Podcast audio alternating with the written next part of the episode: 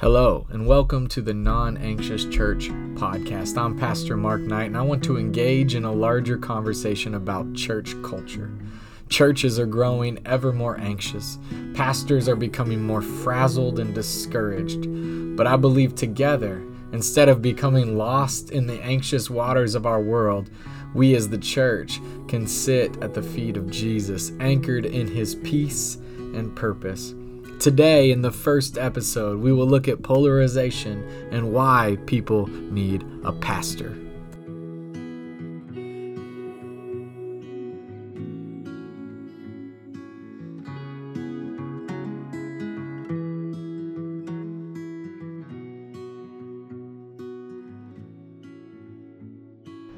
Let's start with a larger premise. There's so much happening in our world that we aren't good at wrapping our minds, emotions, and spirituality around it. I mean, just think about some of the things that are happening right now in our world. The pandemic is still going on after, you know, originally thinking two weeks, maybe a month, maybe more. There's protocols, COVID protocols, and they're changing all the time. And states are having responding differently countries are responding differently and and even our own personal response to the pandemic may has may have changed and and morphed and evolved in different ways. Think about things that are going on in Afghanistan or the tropical storms hitting the Gulf and the East Coast and we see the California recall vote that just happened. There's racial tensions and racial reconciliation discussions that are happening across uh, America. We see school debates over masks and even teachings that are happening in the school. And this is just what's happening in the world. But what about in everyone's personal life? I mean, think about if this is what we're dealing with on a larger perspective, everybody still has their own stuff, their own things they're working through, their own weariness that they have, their own exhaustion that they have to deal with in their own life. Maybe it's, uh, you know, spiritual, maybe it's emotional, maybe it's physical, maybe it's financial. I don't know, but everyone is working through stuff. And so if we get into the the personal life, it becomes even more complex and more exhausting for the individual. And so this is why people are so weary right now. And when people are weary, just naturally speaking, people become more stressed and more cranky. That's just how it works. I'm a dad. I'm a dad of a few kids. And let me tell you that when they are weary, when they are tired and they are worn out, they get cranky and adults, this doesn't change when you become an adult. You just handle it differently, you respond differently, but you're still cranky. And when people are cranky, what they often do, and what actually I shouldn't even say often, what people do when they're cranky is they do two things. The first is that they look for some sort of soothing, something to soothe them, uh, their crankiness, whether it be food or a drink or addiction or something on the internet or binge watching TV. People look for things that will soothe their crankiness. They need something to sort of take the edge off, if you will. The other thing that people do when they're cranky is they look for support. They need somebody to justify them in their crankiness. And if they can't do find people to justify them in their crankiness, then they will justify themselves in their crankiness and shout about it until everyone hears how they're right, they're self-righteous. They they have made themselves righteous, right? They have done it for themselves. And so people look for these two things. They they look to soothe or support. And this is where people are at right now with all this weariness, all this exhaustion, all this stress, all this crankiness, all this soothing that they've found themselves. They've self-soothed and they found support and they come to church. And and where where like what happens then? What are they looking for, whether they realize it or not? They're looking for more support and more soothing. And yet, as what a church should be doing, a church should be embodying, a pastor and leadership should be embodying, is not to cre- continue to create more channels for their self soothing or their support for their crankiness. Instead, we get we got to get back to the core, which was weariness. People are weary. They're weary right now. And what does Jesus say about those who are weary? He says in Matthew 11 28 through 30, he says, Come to me, all you who are weary and burdened, and I will give you rest. Take my yoke upon you and learn from me, for I am gentle and humble in heart, and you will find rest for your souls. For my yoke is easy and my burden is light. Thus, what do people need in this season when they're weary, stressed, and cranky? Not more news sources, not more social media fixes, not more ju- self justification or even justification from uh, other sources. What they need is Christ. What they need is Jesus. What they need to what they need to experience is someone to show them, someone to help them, someone to teach them the way of Jesus in which they can come with their weary souls and find rest. Find an easier way, find an easier yoke to strap on.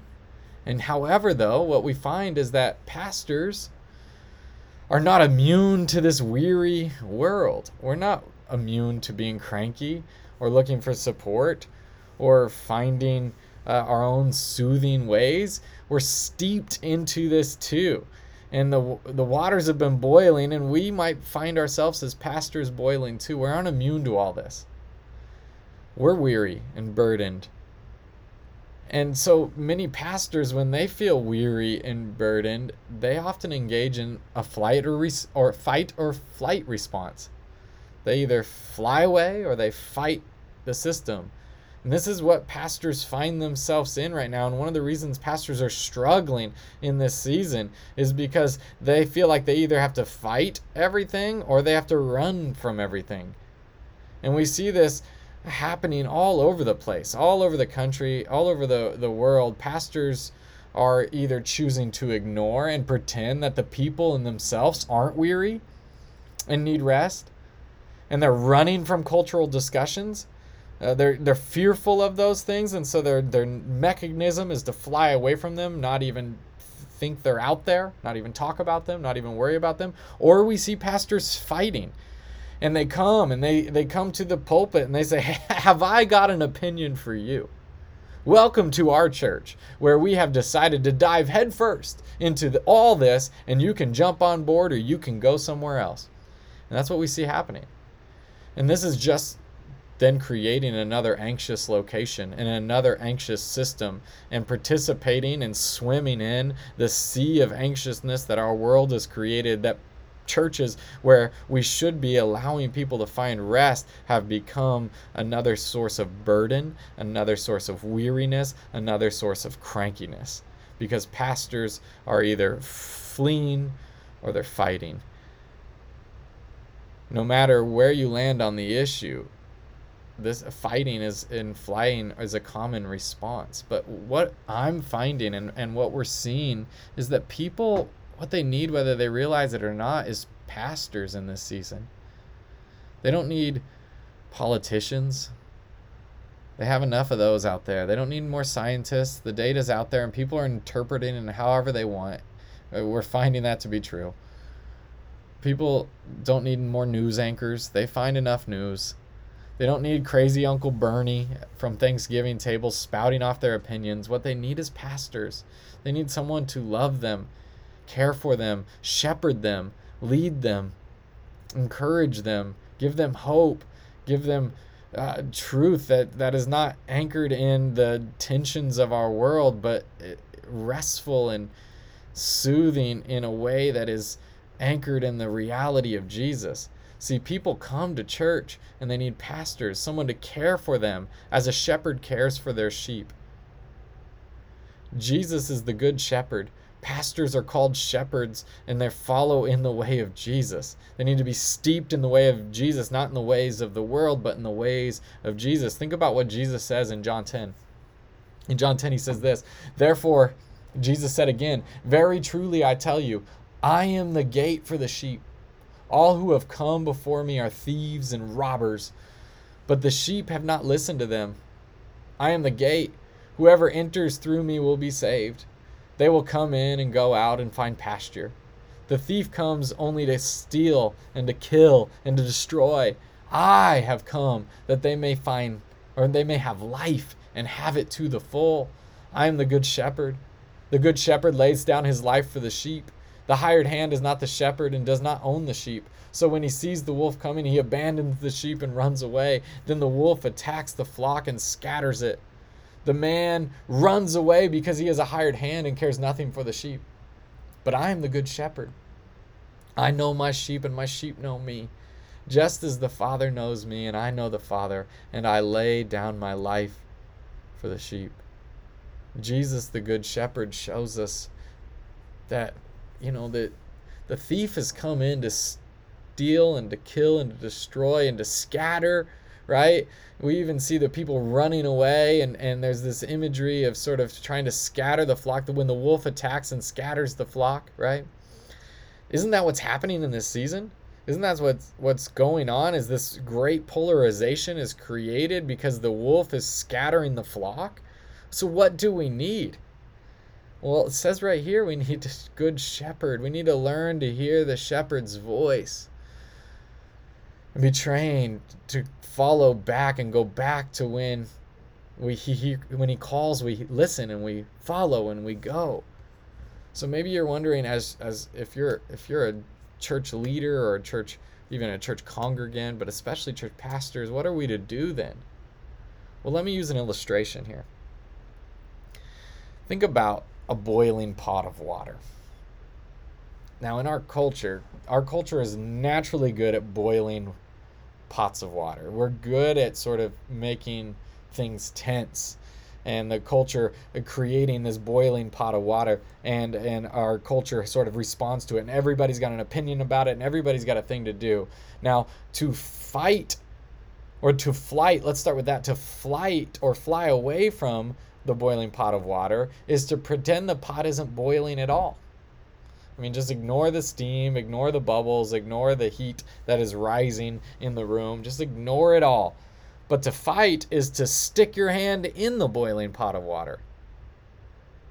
And this is what we see pastors and churches and leaders trying to do is choosing one of these two things. Let's pretend that the pot's not boiling. I know there's a lot of tension in this room and I know a lot of people are feeling it. And instead of trying to teach people the restful, easy yoke of Jesus, we just pretend it's not there.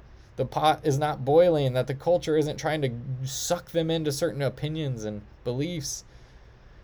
But some pastors, their response is let's not ignore the boiling pot of water. Let's just dive head first in it. And then the pastors are wondering why they get burned, why people are leaving, why people are sending nasty emails, why people are frustrated. I mean, you're going to get those anyways. But these pastors, especially that have decided to, to just attack the boiling pot of water, are wondering what happened. I thought I would have more support but instead my hand is burning because I stuck my hand right in it. But what should we do with a boiling pot of water? Like, think about it. Like, if you're in a kitchen and you're boiling a pot of water, what should you do with it? And it's done boiling and it's time to do something about it, you should handle it with great care, right? And this is for our people. If we go back to the church, for our people, for their weariness, for their burdens, it's hand, handle it with great care. Help them find greener pastures. Help them with spiritual disciplines so they aren't lost in the weeds of the world or distracted by the yelling of our culture. Instead, listening to the gentle whisper of Jesus. And so, what's a pastor to do, or a church leader to do, or even a church congregant to do? Stick on the potholders, right? Like, if we're to pick up this boiling pot of water, let's let's handle it with great care. We're to have to put on our potholders first so we don't get burned, nor do we burn the people around us. And that what's that look like? The potholders are wisdom and discernment as one potholder, and if you put one on the other hand, it's kindness. And if we're to pick up this boiling pot of water or we're going to handle it with great care, we need to do it with great wisdom and great discernment. But we also need to do it with great kindness. Now, think about what Jesus said about kindness. He says, uh, I mean, not Jesus, but the Bible says about kindness that kindness is what leads to repentance, right? Kindness is what leads to repentance. If we're wanting our people to repent for their cultural sins, what should we do? We should help them through kindness. And so we put wisdom on one hand and kindness on the other, and then we're able to wade through the boiling pot issues of our society. Does this mean that we should talk about every issue that our society brings up? No, no, no. And I'll get to that in a minute.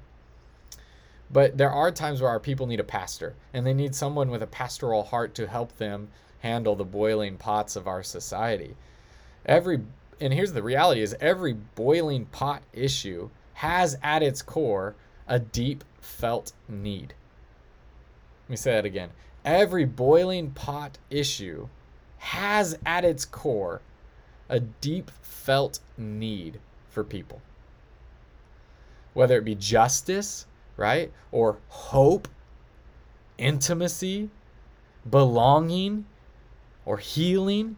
Now think about the boiling pot issues that are that are raging in our church, raging in our society that people are wanting to send you angry emails about or get frustrated with.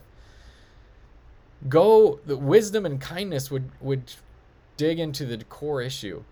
Man, maybe what they're seeking is not some sort of agenda, but truly they're seeking justice. Well, guess what? We know the God who is just.